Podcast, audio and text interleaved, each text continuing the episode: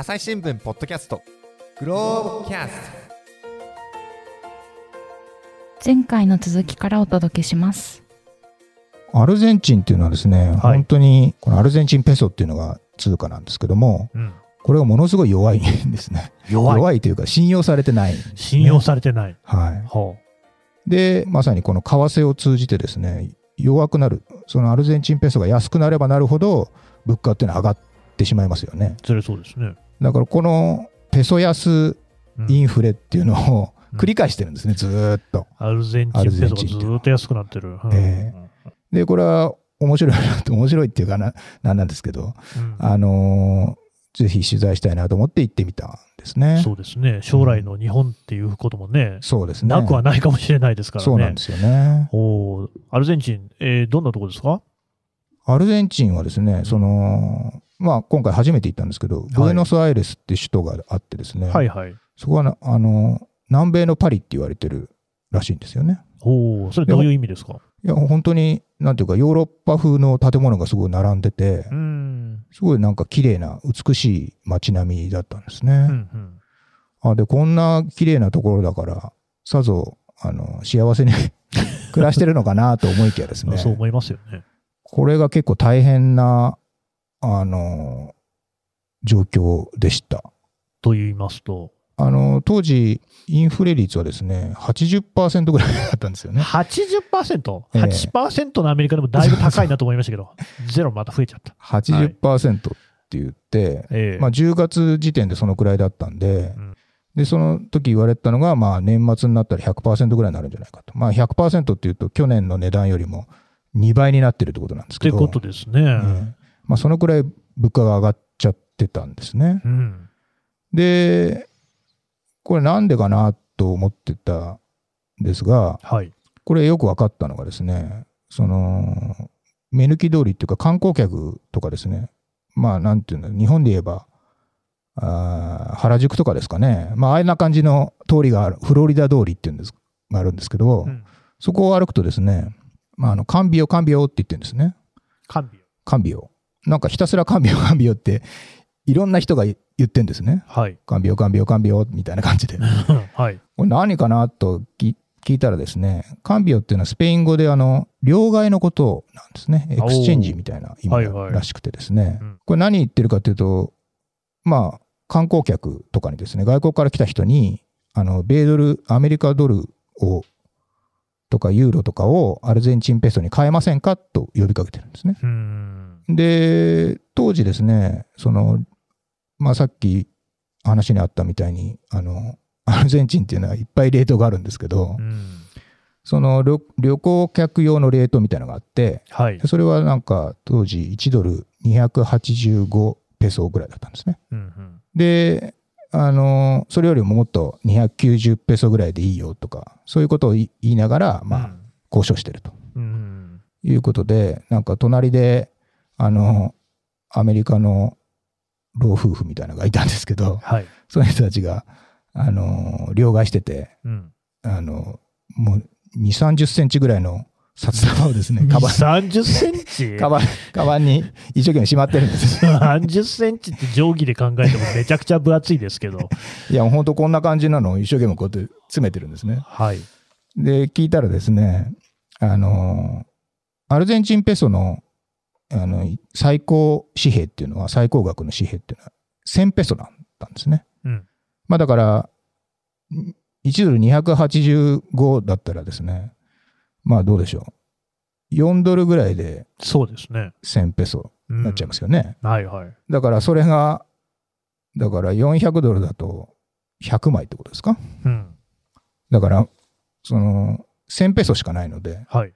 ら日本だと1万円札とかありますけど、確かにね。1000ペソ札しかないので、もう1000ペソ札が分厚くなっちゃうってことなんですよね。だからまあ日本円に換算すると400円札みたいなものしかないってことですよね。そういうことですね。そういうことですね。そうすると1万円ということになっても25枚とかになるっていう。そういうことですね。ああ、じゃあそりゃ札束にもなりますね。ねあで、なんかミリミリオネアになっちゃったとか言って喜んでまなってないけどね。す。ただ、見かけの そうですねお。札が増えたっていうだけなんですけど。それね、ちょっとね、やっぱりいろいろ聞きたいことあるんですけれども、まそもそもそのそのレートの話ですよね。はい。なんでまず、その路上に、だって両替といえばですよ、ええ。うんオフィスみたいなところでね、両替商とかって普通はやるじゃないですか。ええ。ー路上でやってるってことは、おそらくそういうその両替商としての許可とか取ってない普通の人たちがやってるんじゃないかなと推測するんですけれども、えいわゆる闇レートってやつなんですね。なんでそんなことになってるんですかね。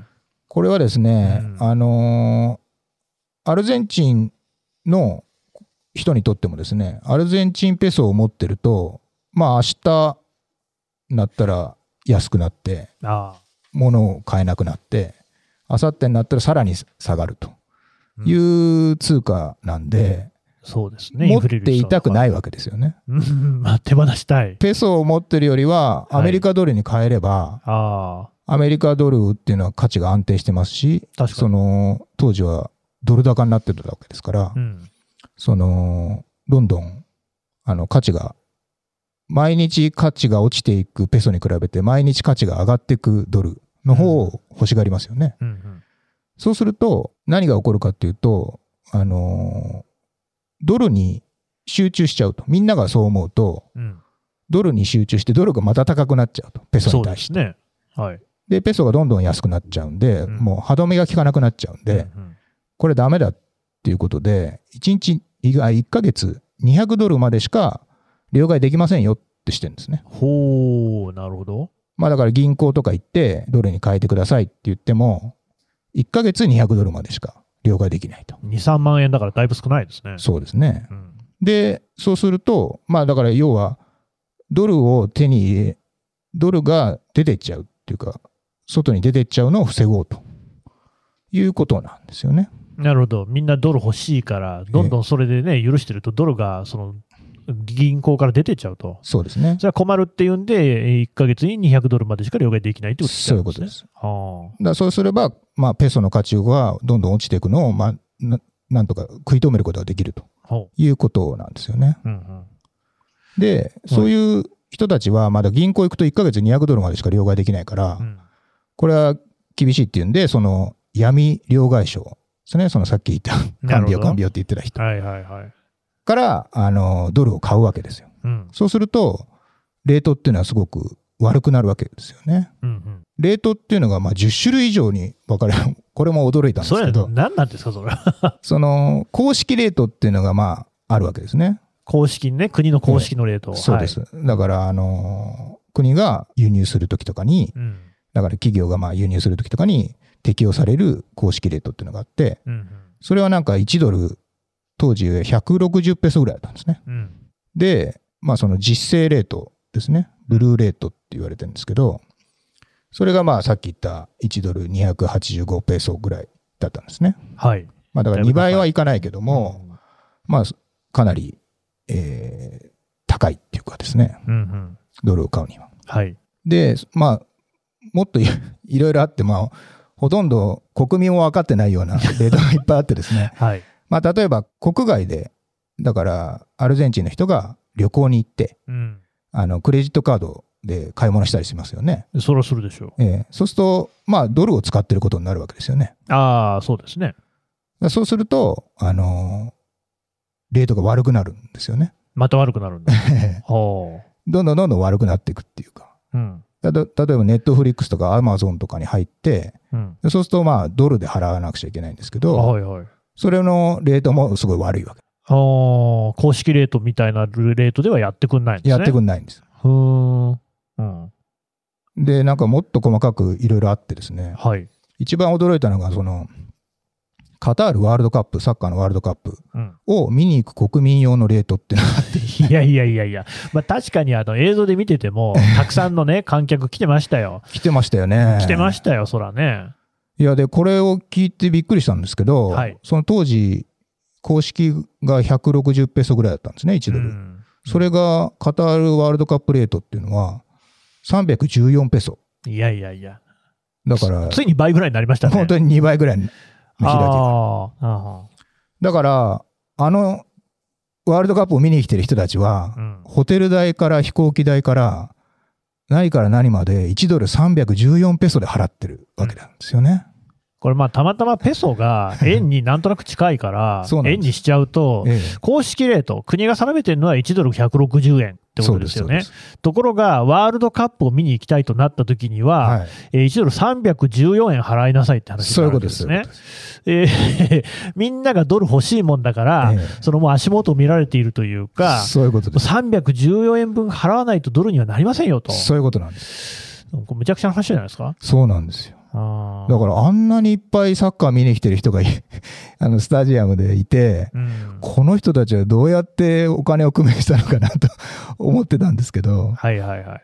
要はだから、まあ、1泊100ドルだとしても、はい。だから日本円で換算する、まあ、と当時ちょうど1ドル160、150円ぐらいだったんで、えまあ、1ドル、あ1円、1ペソ1円だと、まあ、ざくっとえ、言うとですねね。、はい。だから100ドルだと3万1400円ね。そうなりますね。うん。一泊ですね。一泊ね。で、飛行機代とか行ったらもっと高いわけですよね。はい。だから、この状況でこんだけ払わなくちゃいけないのに、あんだけの人が来てるっていうのはすごいなとだからねらアルゼンチンを応援してたんですけど。まあ、しかもカタールとかって宿代も高いですから、そうですよんなね。安く泊まれないと思いますけど、すごくかん単純化してね、あの、観戦に行くのに100万円、あ、100万円だとはあの逆だな。10、10、ん？えー、まあ、1万ドルかかるとしましょうかね。はあはあそうすると、工程レートで言えばですね、えーまああー、160万円用意すればいいと。そうですね。ところが、今回のワールドカップ専用レートでは、はいえー314万円払わなきゃいけないっていう、ちょっとそれは無理筋じゃないですかって話ですよね。そうなんですよねださっきのあのね、カンビオカンビオの闇両替にしても、はいだからレートは285円みたいな話になるから、そういうことです。160円に比べるとだいぶこう損をするはずじゃないですか。そうなんなんです。それでもみんなドルが欲しいんですね。そういうことなんです。もう、その285円を払ってでもドルにしておいた方が、ええどうせもっと下がるからっていうことですよね。そういうことです。だって実際そのワールドカップのレートは310円だからもっと安いですもんね。ええうん。むちゃくちゃですね。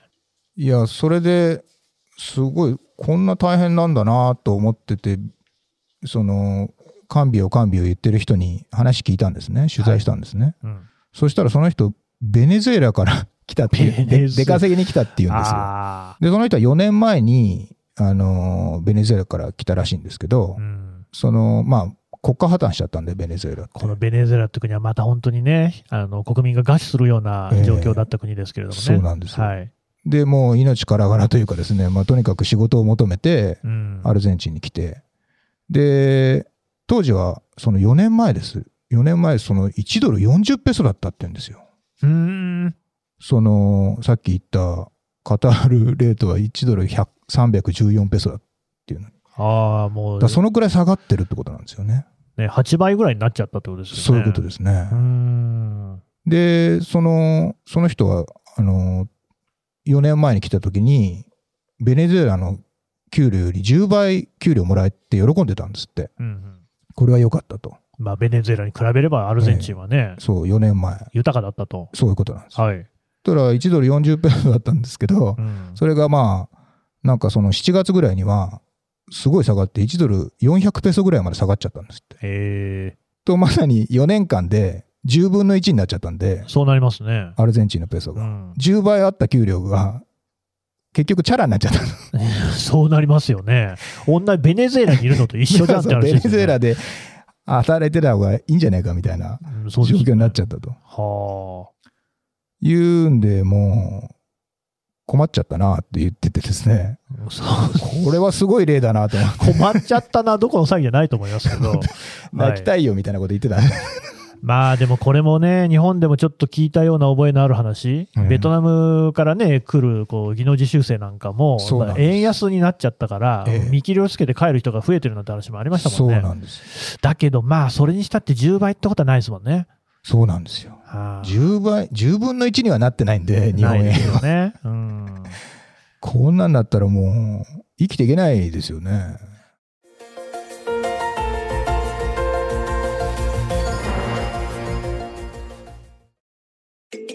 メディアトークパーソナリティの飯沼正人です。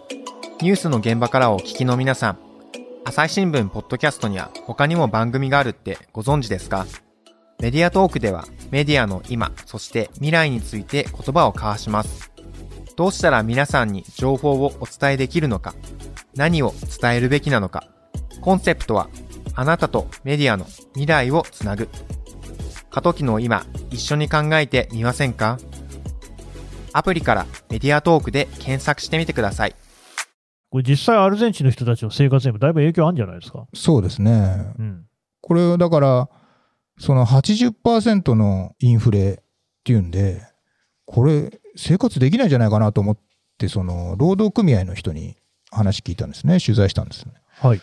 そうするとやっぱり、あの、えっと、まあ、激しい、あの、デモとかですね、あの、ストとかやってですね、うん。ようやく勝ち取ったのが、まあ、前年と比べて63%の賃上げ。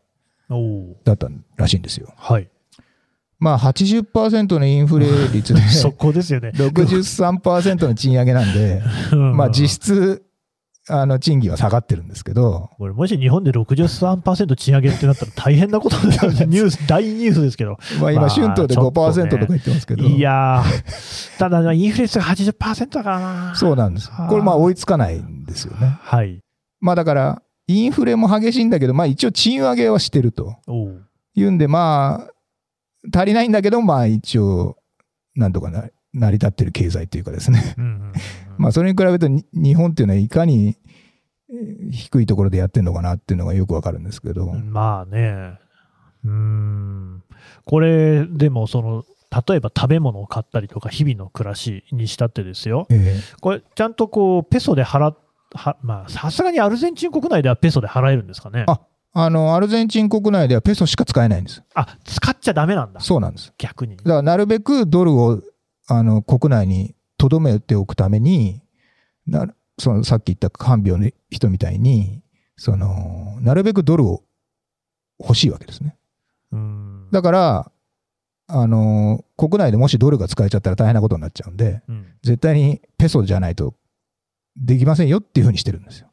でもそのインフレ率が高いということは、ええ物の価値が高いということじゃないですか。そうです。ね、例えばリンゴ1個買うにしてもですね、ええ昨日はその100ペソで買えてたものが110ペソ払わなきゃいけないっていうような状況がインフレですよねそうですよ。そしたら、あの、物も売り惜しみとかありそうですよね。そうですね。うん。あのー要はだから、お金を持ってるとどん、だから、早く買った方が得になるわけですよね。インフレっていうことは。そうですよね。ということは、その、高くしても売れるしう、ん、あのーああ、そうか。なるべく早く買った方がいいってことになるわけですよね。どんどん値札付け替えたりしてるんですかね。ええだから、その、いや、これまたびっくりしたんですけど、はい。その、アルゼンチンの人も、そのペソを信用してないわけですよね、うんそのどんどん価値が下がっていく通貨なんて。でそしたら、物々交換が復活してる。俺、原始社会みたいになってる。はい要は、お金っていうのは、まあ、ななんでできたかっていうと、はい物を、も物々交換だと、はい。その、めんどくさいっていうか、価格の、あの、あれができないっていうんで、うんその、仲介するものとしてお金っていうのは出てきたのに、価値を置き換えてるわけですね。そうなんです。うん。その物を買うっていうお金のこの基本的な機能ですね。うん。それがもう信用されてないんで、はいはい。あのー果たせなくなっちゃってるっていうちゃんと状価値を保存できなくなっちゃってるっていう。そういうこと、そういうことです。あで、その物々交換のところを取材しに行ったんですね。あ。えそうすると、いや、本当に、まあ、2、30歳代の人たちがですね、女性、もう、ほん、本当に全員女性だったんですけど、え。へえもう。30人以上集まってて、うん。なんかこの物を見ながら、これと交換してくれないみたいなことをやってるんですよ。え、何を、物ってどんなものですか？まあだから洋服だったり、靴だったり、はあ。あのまあシャンプーとかそういう日用品だったり、ええなんかマスクとかパンとかもありましたね。うわ、そんなものも。ええほで、自分が持ってきたものと、あの、これとこれ交換してくれないみたいなことをやってるんですよ。う。へえ。で、その場でやると結構まあ時間かかるし、そねの折り合わなかったりするじゃないですか。確かに。で、その、その主催者っていうかですね、その人が何やったかというと、Facebook にそのグループを作って、うん。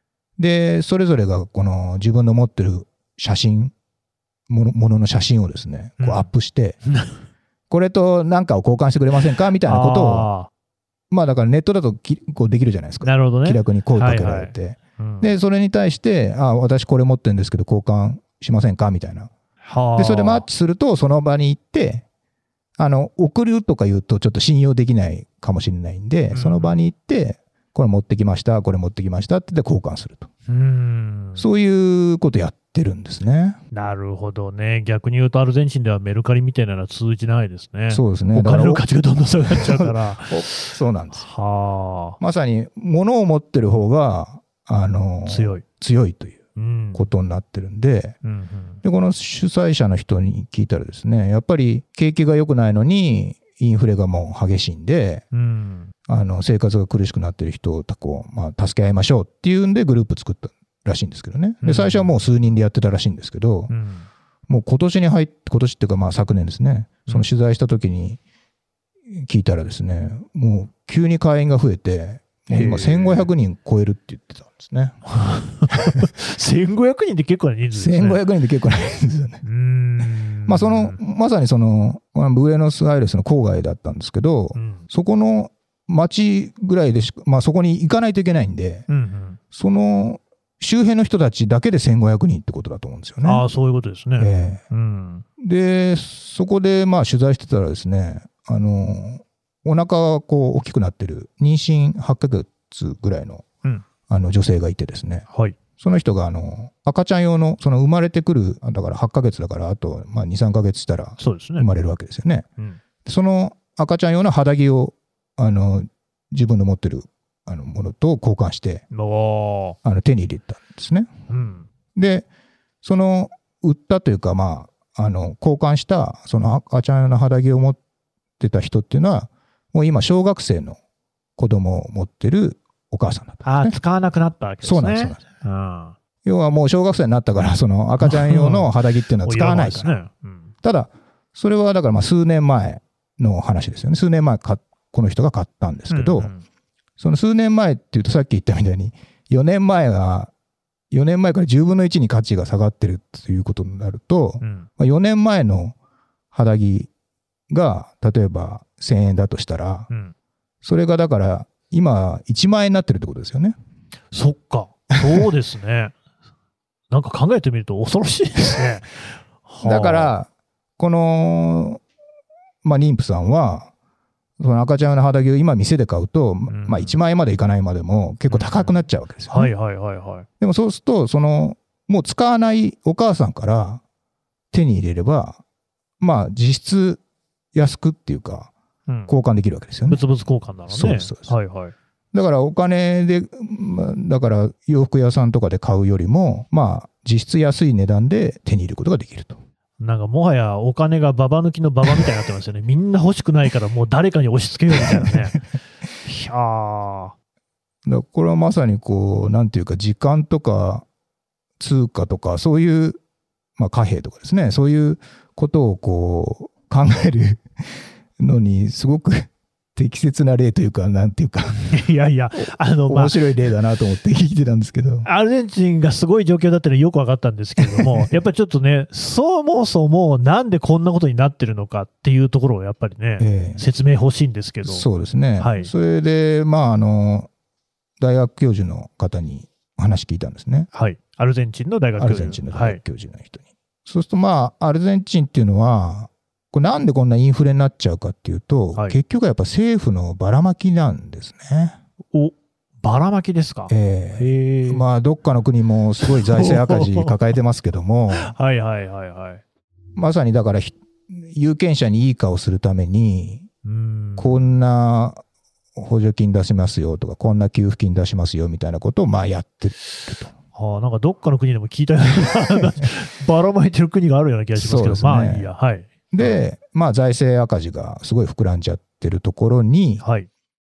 そのアルゼンチンのペソっていうのは信用がないんで、うんまあっていうか、外国から借金して、アルゼンチンっていうのはデフォルトを起こしてるんですね。もう返せませんっていうことを起こしてるんですね。あ、すでにそういうことがあったんですね。そうなんです。うんそれで、まあ、借金を賄えないので、うん外国から借金できないので、結局中央銀行が、まあ、お札を吸って、まあ、うんプリンティングマネーって言いますけど、お札を吸って、その財政赤字を賄ってるとうん。いうことは、紙くずを吸って、あの、紙くずを買ってるってことですね。まあ、うんお札を吸って国債を買ってるっていうことなんですよね。そうですね。はい。で、まあ、そうすると、お金の価値っていうのは下がるわけですから、そりゃそうです。まあ、インフレになってしまうとああ、なるほど。いうことで、えーまあ、どっかの国のように財政赤字が膨らんで、それを中央銀行が賄ってるとうん。いうことは、まあ、インフレになるっていうことなんですよね。なんかずっとこう日本で聞いた話みたいなんですけど、もう全く同じというか、ほとんど同じっていうことですね。まあ、うん。唯一ち、唯一っていうか、まあ、決定的に重要なところは違うんですけど、日本と何ですか？それはやっぱりドルを持ってないってことなんですよね。ああ、ほうほうほうほう。要はドルがないから、ドル建てで借金をしちゃしちゃったんですけども、うん。それが払えなくなっちゃったと。なるほど。で、信用がなくなって、もうドル、ペソっていうのは、あの、今回もそうなんですけど、うん。日本でアルゼンチンペソを両替していこうと思ったんですが、うん。両替できないんですね。うん あそうなんですね。まあ、世界各国で両替できないんですよ、アルゼンチンペソっていうのは。え要は、アルゼンチンペソを受け取ってもらえないし、まあだから物も買えないし、はい。まあドルも買えないし、円も買えないってだってことなんですよ。それはね、私が日本で両替商を営んでいたとして、ええそんなどんどん価値が下がっていくアルゼンチンペソはそうそう1枚も持ちたくないですよ。そういうことなんです、そういうこと。あだからまあしょうがないからまあ、日本でドルに変えていって、うんドルを結局ペソに変えるっていうことをやるしかないんですけども、うんうんまあそういうふうに、えードルがないわけですよね。うん国民も欲しがるし、うんあの、貿易するにもドルで払わなくちゃいけないし、うんで、どんどんどんどんドルがなくなってるところに、あの、ドルで借金したものを返せなくなってるんで、うんもうドル貸したくありませんってなってるわけですよね。うんうんうんそうすると、まあ、どんどんペソの価値が下がっていくと。うんで、逆に日本はドルいっぱい持ってるんですよ。あの、まあ、輸出で稼いでる部分もありますし、はい。あの、まあ、昔、為替介入したりですしてですね、為替介入っていうのは、まあ、円売りドル買いみたいな、円高を防ぐために円を売ってドルを買う介入とかしてるんですね。はい。で、その時に買ったドルがあってですね、なるほど。でそれっていうのは大体まあ、アメリカ国債で持ってるんですね。うん。まあ、ドルしゃあの現金で持っててもしょうがないんで国債にして持ってるんですけど、まあ、それが大量にある日本と全然ないアルゼンチンこれはまあ決定的に違ってですね。うん。だから日本はあまり円安にならなかったというか、まあ、円高に苦しめられたってことなんですよね。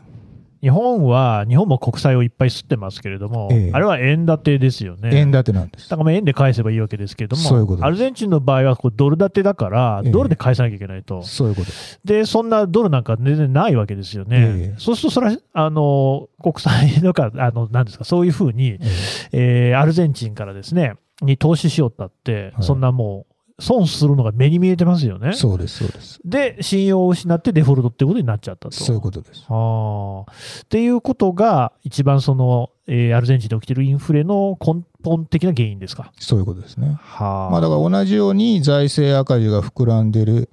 で、それを、まあ中央銀行が買ったりしてですね、賄ってると。そこまでは一緒なんですけども、その裏付けというか、裏付けとなる、まあ基軸通貨であるドルを持ってることによって日本っていうのは、まあ安心ですよねと。うん。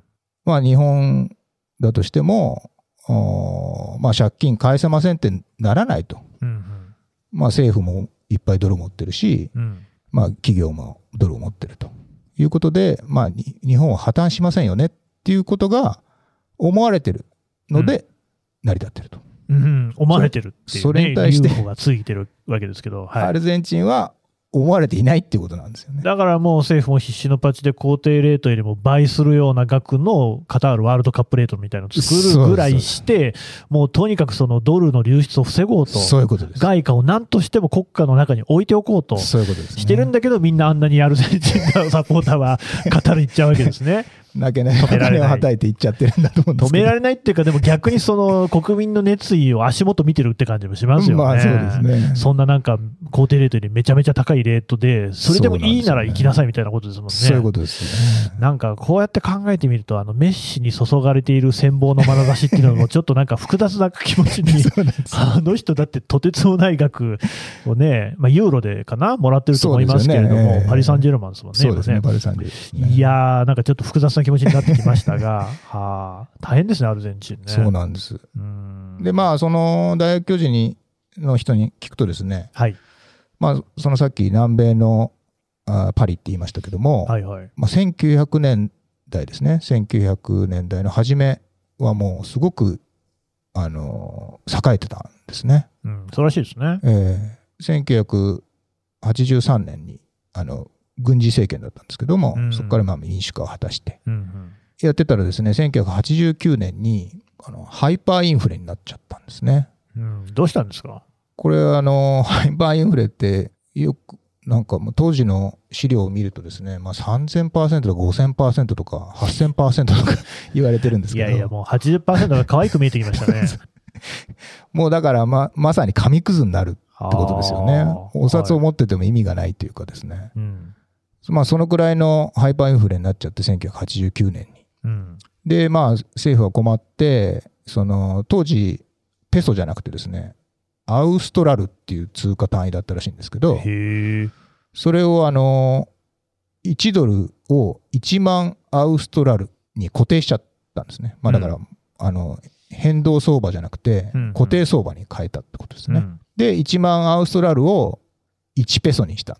うんまあだから、ハイパーインフレになっちゃってるから、うん1万アウストラルっていうのがまあ 1, 1ペソぐらいの、まあだから1アウストラルぐらいの価値しかなくなっちゃったってことなんですけど、うんっていうまあデノミをやったんですね。うんで、そこからずっと1ドル1ペソにして、インフレならなくなったってこと。まあだからさっき言ったみたいに、その、為替でどんどんペソ安になっちゃうと、うん。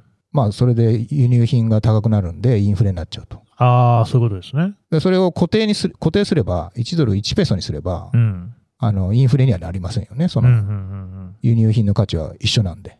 で、そうすると、あのーインフレ落ち着いたんだけども、一方で、その、1ペソで1ドルのものが買えると。そうですね。そうすると、あ、いいやいいやっつって、どんどん輸入品を買うようになっちゃったんですね。おお、で、そうすると、まあ、ドルが出てっちゃうことになりますよね。そうなりますね。ええ、で、そうすると、あの、1ドル1ペソって固定してるんだけども、うん本当に変動にしたら、1ペソっていうのは、ものすごく価値が下がっちゃってる状態になっちゃったと。うん。で、あのードルがどんどん出てってるところに、あのー経済も良くなくなっちゃって、あのーさっき言ったみたいにデフォルトになっちゃったんですね。借金返せませんと。うん。で、銀行っていうのはその借金返せなくなったってことは、取り付け騒ぎになったら、うん銀行は破綻しちゃいますよね。うん、うん。その、銀行っていうのは自分が持ってる額以上のものを貸してるので、そうですね。金庫から全部お金出せって言われたらありませんって話になっちゃうんですね。はい。なので、みんながみんな、あ、これ大変だ、デフォルト起こしたから、自分の金を確保しなくちゃっつって引き出そうとしたら、うん。あの、銀行が破綻しちゃうんで、うん。あの、銀行は、まあ、まあ政府がやったんですけども、銀行を預金封鎖したんですね。うん。引き出せなくしたと。うん。で、1週間に250ペソうん。しかまあ引き出せなくなっちゃった。で、えー2002年には変動相場に、さっき言った固定をやめて、変動相場にした、した途端にですね、うん。ペソの価値がどんどん下がってって、さっき言ったみたいに、まあ200何十ペソみたいな状況になっちゃった。うん。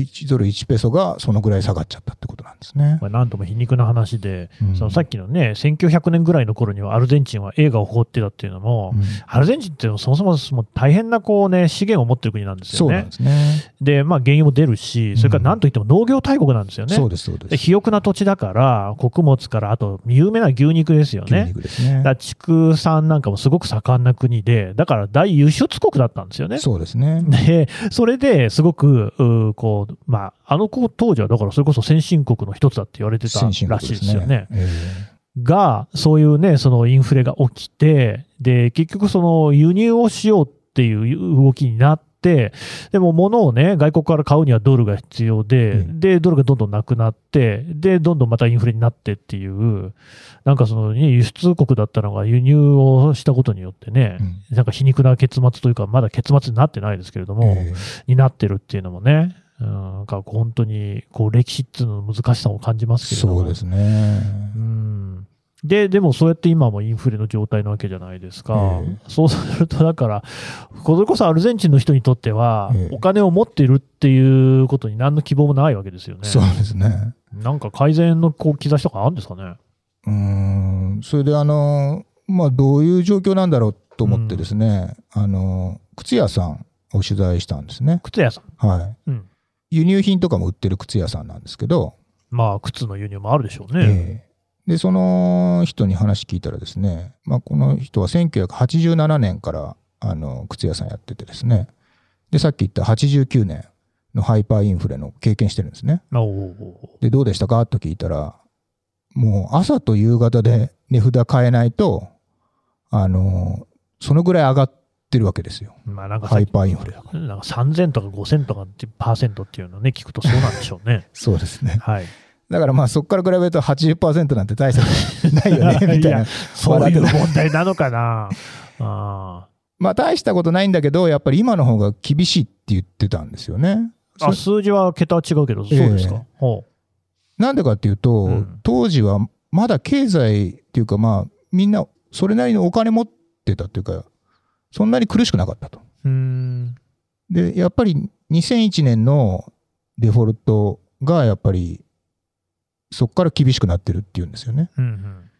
で、一番困ったのが、その預金封鎖されちゃったんで、1週間に250ペソしか引き出せなくなっちゃったんで、はい。キャッシュ持ってない人が多くなったわけですよね。うん。そうですよね、それはね。銀行から下ろせないんで。はいはい。でそなんで、クレジットカードで買う人が増えたっていうんですよ、ね。そうですか。で、逆に、その靴屋さんからすると、靴の仕入れには現金払いを求められる。ああ。うん。要は、問屋さんからしても、あの、カードで、カードっていうか、あの確かにね。手形とかで払われちゃうと、うん。ず、その先になったら、その値段よりも、めちゃくちゃ、あの、インフレになってるわけだから、か価値が下がっちゃうわけですよね。あクレジットカードって我々が実際に使ってても、うん引き落としがされるのは1ヶ月後、2ヶ月後みたいな話で、そうね。だからその靴屋さんの手元に現金が入ってくるのも2ヶ月後とかになっちゃうわけですよね。そういうう。だけど、実際に靴は買って売るわけだから、ええ仕入れるときにはクレジットカードは使えないし、い約束手形みたいなのも切れないってことになってくると。そうすると、商売ができませんね。そうなんです。で、現金払いを求められるけど、客は現金がないからカードで払えますって言って、うん。で、カードで銀行に振り込まれたとしても、うんそれも引き出せないと。あ、そっか。引き出せない。そも引き出せない。250ペソまでしか引き出せない。そうなんです。でそうすると、買うこともできなくなってくるってことなんですよね。そうなりますね。ええうん。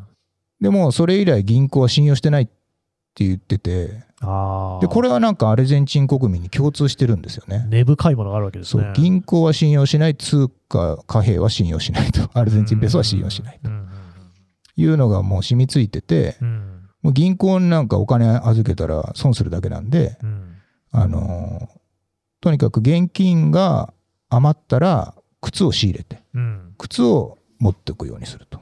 そうすると価値が上がっていくから、あ、そっか。お金の価値は下がっていきますからね。そうなんです、そうなんです。って言ってたんですね。なるほどね。なんか逆に今までの星野さんの話聞いてると、あのアルゼンチンっていう国が、よく今も回ってるなっていうのが不思議なぐらいですね。本当なんです、そうなんです。うん。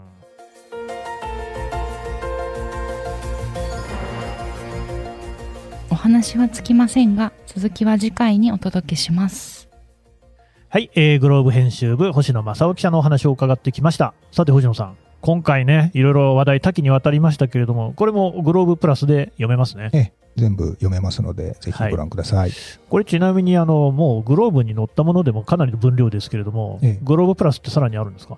そうですね。あの、プラスして、あの、加筆している部分が多いので、なるほど。ぜひご覧いただければと思います。これはね、本当にあの、こうやってポッドキャストで聞いてるだけのもありがたいんですけれども、字で読む、しっかり読み直すっていうのも割と大事なことかなと思いますので、あ、そうですねね。、ポッドキャストの概要欄からリンク貼っておきます。ぜひお読みいただければと思います。星野さんどうもありがとうございました。ありがとうございました。はい、最後まで聞いていただきましてどうもありがとうございます。えーグローブキャスト、そして朝日新聞ポッドキャストですね、今後も継続していくために皆様ぜひご支援お願いします。まずはですね、アプリ、皆さんアプリを使って聞いてますよね。Spotify とかですね、Apple Podcast、こういったものをフォローしていただく、この番組をフォローするということによって我々のこう力になっていきますので、ぜひお願いいたします。それから、あの、ご意見、ご感想を常にですね、えー募集しております。フォーム、あるいはツイッターなどで、どしどしお寄せいただければと思います。全部目を通しております。朝日新聞ポッドキャスト、朝日新聞の神田大輔がお送りしました。それではまたお会いしましょう。